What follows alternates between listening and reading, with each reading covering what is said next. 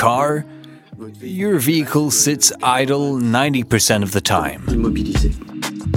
BNP Paribas Personal Finance invites you to discover On the Way, the podcast that explores the paths to responsible consumption. Whether entrepreneur, people from the world of business, or researchers, On the Way gives a voice to those who day after day are helping to develop more sustainable consumption. Welcome, and I hope you enjoy listening. Bonjour on the way. Hello, On the Way. I'm Jean Claude Le Seigneur. I'm the director of Smart City for Mobilize Group, which is a Renault Group brand that will be dealing with new mobility issues.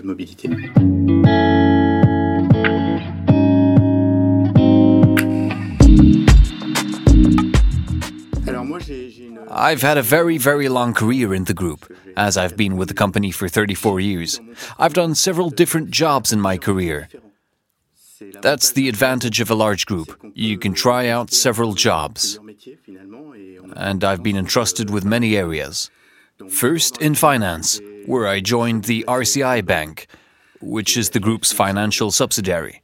After, I was in the IT department of the Renault Group, as I was originally trained as an IT engineer.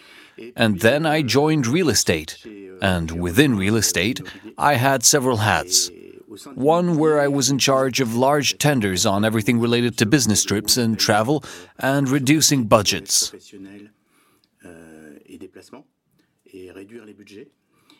After that, I was more concerned with the buildings and general services for all the buildings at Renault headquarters.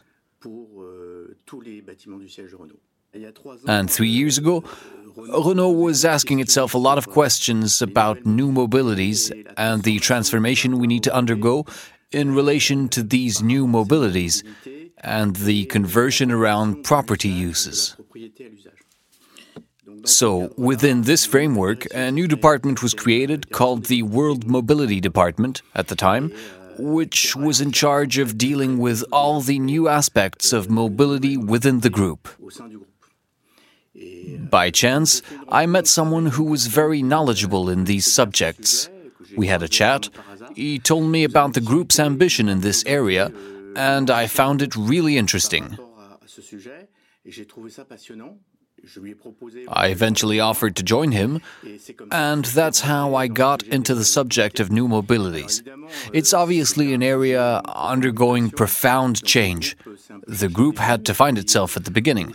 I now work for the Mobilize brand, which was created to deal with these subjects.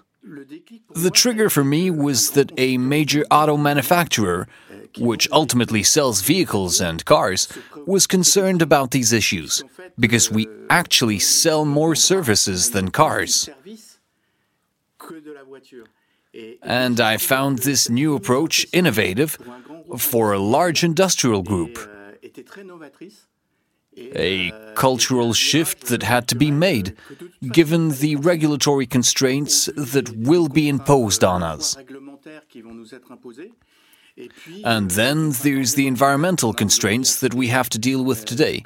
I think it's a fascinating area that we'll have to tackle in future with public players and regional players to try to design a more eco responsible and sustainable city. I realized this is a niche that will take off.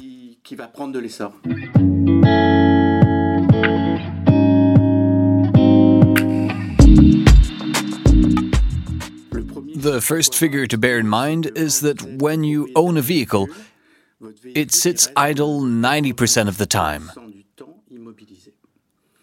In fact, you only use it 10% of the time. But it still takes up space in regions and cities. It costs money. You don't use it that much at all.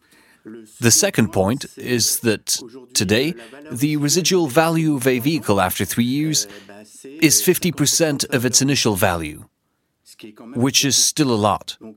There's a significant financial loss over the first three years. It's also to support decarbonization, i.e., we want to reduce our CO2 footprint by 10% in the coming years. To support this, We need to, first of all, push electric vehicles. When our new boss arrived, Luca De Meo, he reorganized the group into four brands the Renault brand, the car brand, and the Dacia brand, and then there's the Alpine brand. We still needed to create a fourth brand, which is the Mobilize brand, and which addresses new mobility. And in this new mobility section, what do we find?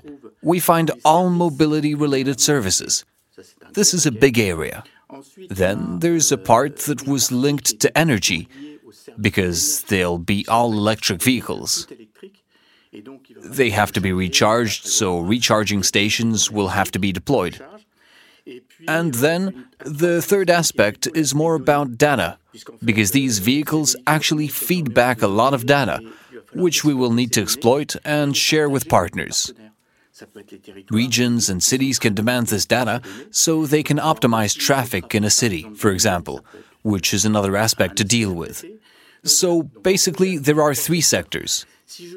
Focusing on the mobility services section, there are two types of services free floating car sharing services. What does free floating mean? You ultimately find your vehicle's location through an app on your mobile. And then you open the vehicle with your phone. You have a key inside, you start your vehicle, you drive somewhere, and drop off the vehicle anywhere in the city. So typically, this is what we've launched in Paris and Madrid. In Madrid, we have more than three years' experience with this. Paris is much younger. We launched it at the end of the first lockdown.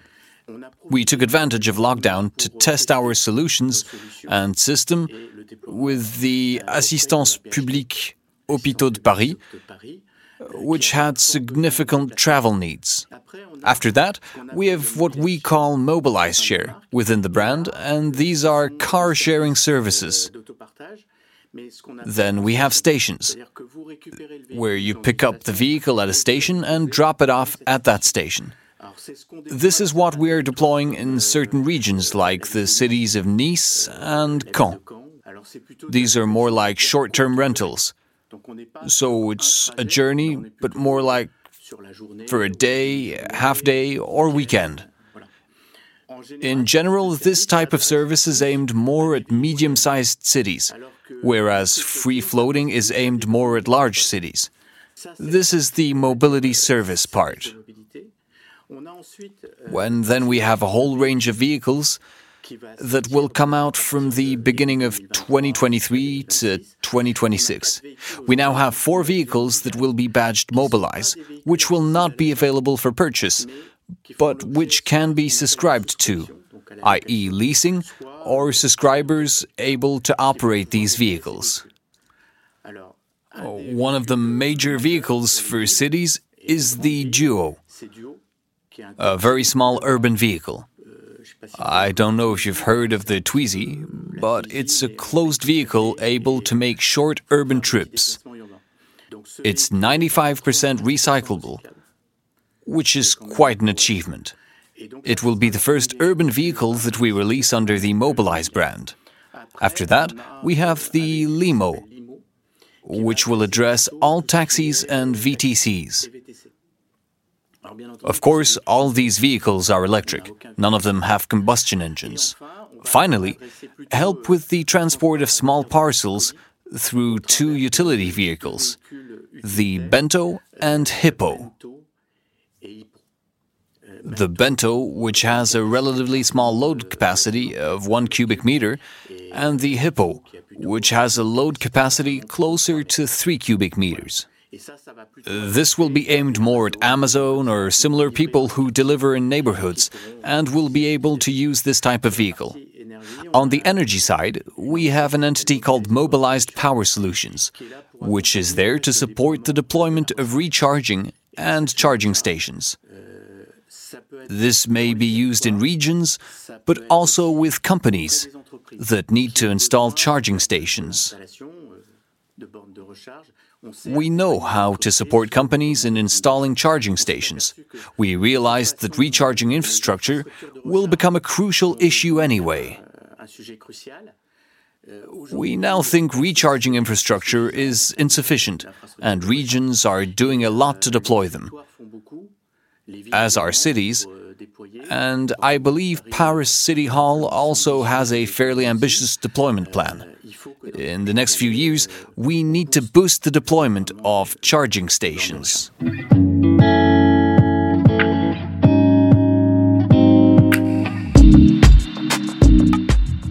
According to ADEME, transport now accounts for 30% of CO2 emissions. And of this 30%, vehicles account for about half. This transition from ownership to use will have to be supported because owning a vehicle, even if it's idle 90% of the time, is convenient because it's right there when you need it. We know it's there. We know we can use it. With car sharing, it's a bit different because you actually consume when you need to. And people are always a little afraid it won't necessarily be available when they need it. And it's this cultural shift that we need to take and operate. Typically, with free floating, for example, we try to put a large fleet of vehicles on the road in a city. So, when you're in Paris, for example, you can use a vehicle anywhere, quite easily, and it's available. This means availability is becoming a crucial issue. If every time you did a search there was no vehicle, that would be annoying. So consumers need reassurance on this. That's something we're going to have to deal with. And that's why we've planned to deploy enough vehicles so that the service is always accessible. I personally think that, in the end, using or consuming kilometers offers users more freedom because there are no constraints related to vehicles, parking, purchase costs, and so on. In the end, you only pay for what you consume and what's necessary. I think in this respect, we have to try to support this change and make users understand why this new mode of consumption is so interesting.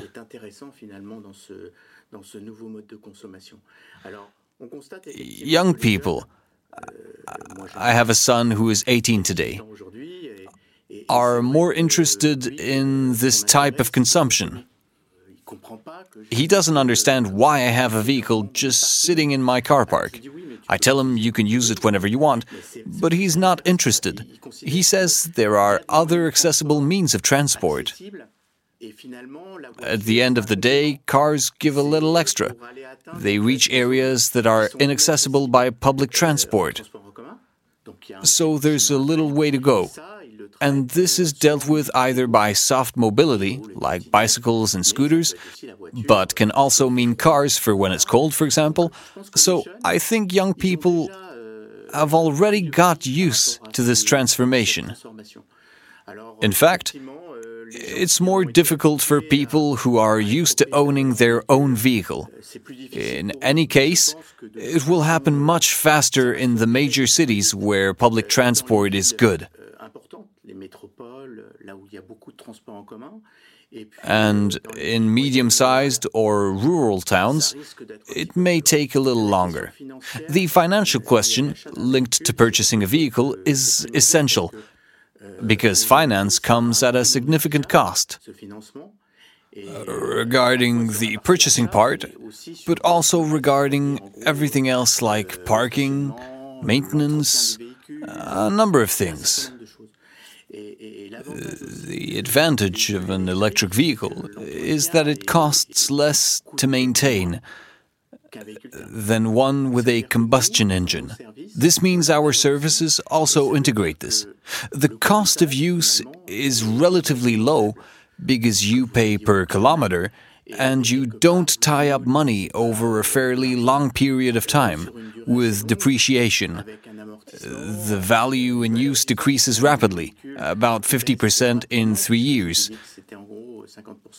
which is enormous.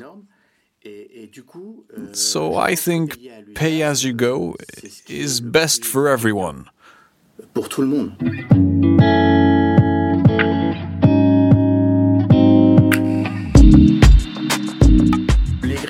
Complaints about electric vehicles today concern recharging, because we don't necessarily have infrastructures where we want it. And vehicle autonomy isn't much compared to the combustion engines we're used to. And then there's the battery, because the recyclability of batteries is a question many people ask. To deal and address the autonomy aspect, we create and Mobilize Power Solutions. The idea is that in the future, we'll be able to recharge our vehicles anywhere and quickly. These are the two things that are important to remember. So now, with mobilized Power Solutions, we'll have charging passes for the end customer. Uh, for example, on the new all electric Megane, which will be released this year and allow users to use recharging infrastructures.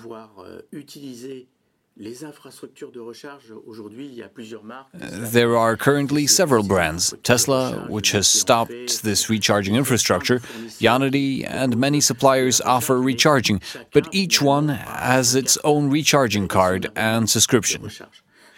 The idea is to bring this all together and give consumers access to recharging infrastructures immediately and without having multiple subscriptions. The second thing is to develop our vehicles and batteries so they can be recharged much more quickly. Today, you have several power charging stations available, ranging from your home plug to one with very high power levels. Obviously, the costs vary depending on the terminals you use, but globally, it's estimated that if you want to recharge your vehicle from 20% to 80%, you have to be able to do so while you're at the petrol station. When you stop for coffee and then leave, so what's that? Uh, between 20 and 30 minutes. The basic idea is to be able to recharge your vehicle as quickly as possible. And now we have the infrastructure to do this.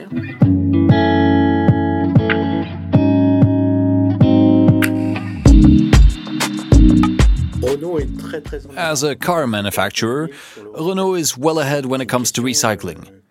We've worked very hard on this issue and have made huge investments in battery recycling. We have a circular economy plant in Flins, which allows us to recycle both the vehicles and the batteries. So, what do we do with the second life of batteries? Somewhere along the line, these batteries, when they reach the end of their life, are destined for what we call storage. Take the example of islands, like Porto Santo, which are islets. We're only really concerned with sustainable energy. What we do is use these batteries to store energy for time when the sun goes down. There are also companies that use this kind of thing to provide energy at certain times of the day to reduce their consumption. So we recycle batteries in this way. So this is something we're working on at Flins to address this issue. There's also the vehicle aspect. Because when we talk about an electric vehicle, it has a much longer lifespan than traditional vehicles, but may need to be reconditioned at any time with a newer battery, or the bodywork might have to be done, uh, maybe even the engines replaced. Euh, in Flins, what we plan to do is to recondition all the second-hand vehicles that need to be reconditioned in the factory so they can be put back on the road. This would be for fleets like Zity or Mobilize Share, but also for individuals. This is called retrofitting, for example. You've probably heard of it. It's when you bring the car up to date, a used car that you've been driving for five or ten years, to extend its life. So it's a fairly virtuous cycle. In terms of the lifespan of an electric vehicle, there is less wear and tear on the mechanical parts. Uh, with internal combustion engines, you have erosion, it gets worn, which is not the case with an electric motor, because it's just energy that is supplied. So your engine has a much longer life.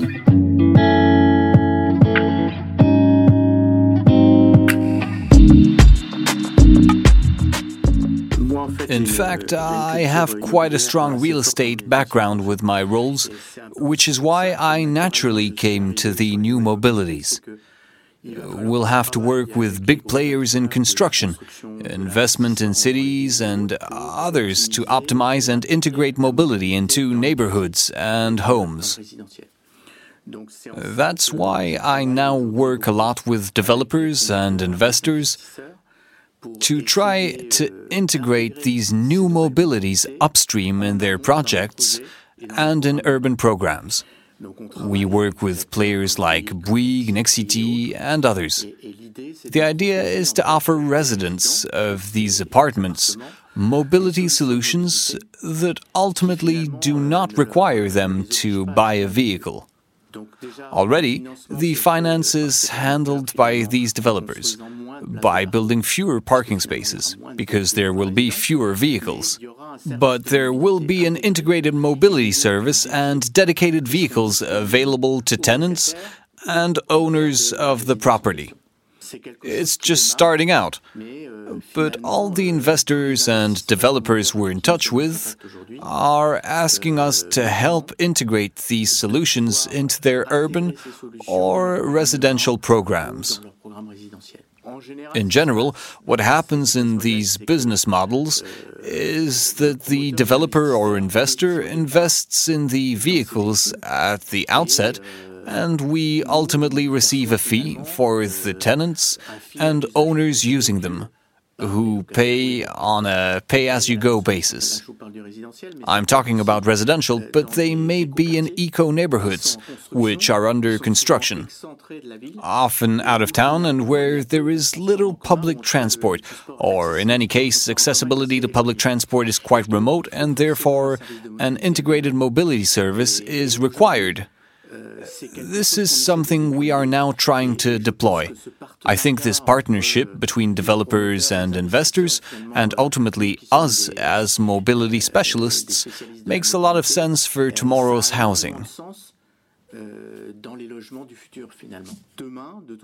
the future, when you buy or rent a house, this mobility service will be integrated, and you'll be able to consume as you go. Vous allez consommer à l'usage.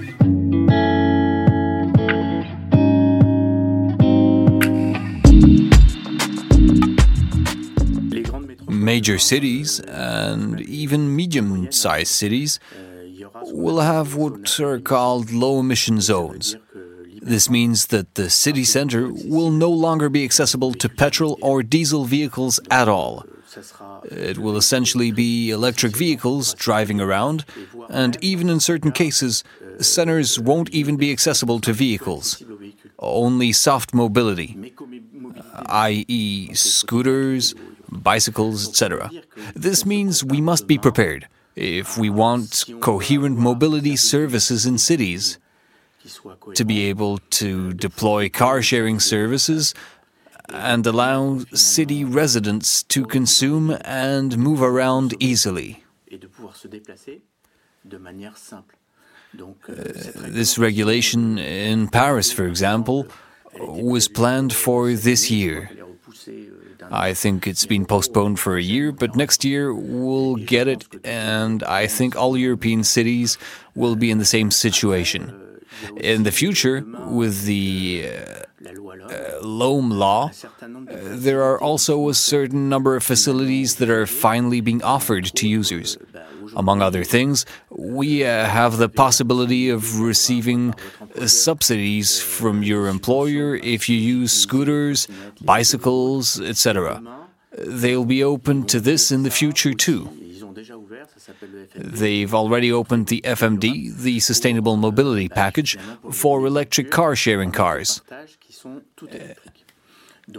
Imagine you leave your house, you don't have public transport, and you need a short drive to catch to a bus or train. You'll locate and drive an electric vehicle and park it a little further away. This journey will be paid for by your employer under your sustainable mobility package, with a budget of 500 euros per year that you can use for this type of mobility.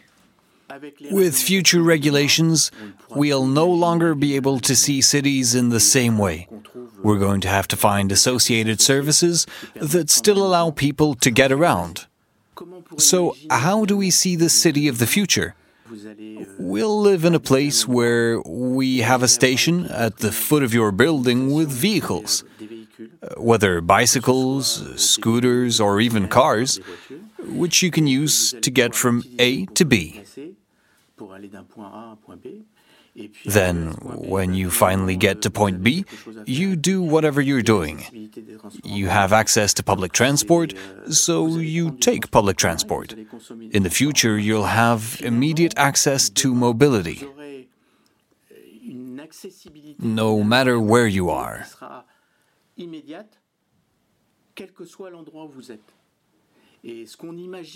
We could go even further, because I'm talking about cities with a high concentration of people, and you're going to ask, but what about rural towns? The experiments we're doing today make sense even in the small, isolated villages of France.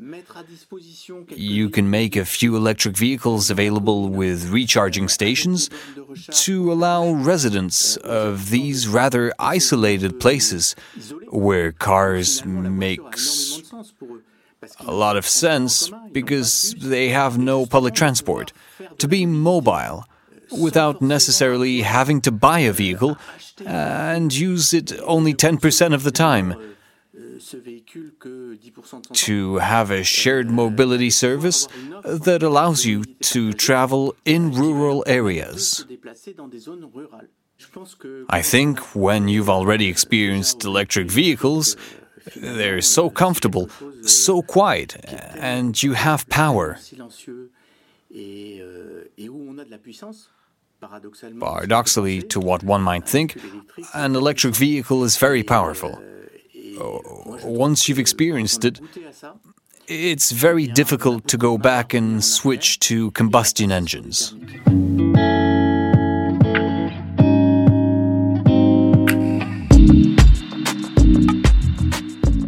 The final word. I think there's a huge transition taking place in cities. We need to work together with local authorities and major urban players, such as the developers and investors who build the cities of tomorrow, and that with mobility players. Because mobility is essential in a city. This multi stakeholder partnership will enable us to design a new way of consuming that is completely different from what we know today, but which I believe will be financially more advantageous for everyone. You can find all the episodes of On the Way on your favorite podcast platforms and on the personal-finance.bnp Paribas website. Any links or references made by guests can be found in the introductory text of each episode. And if you'd like to take to our microphone and tell us your story, please contact nicolas.meunier at bnpparibas.com. See you very soon.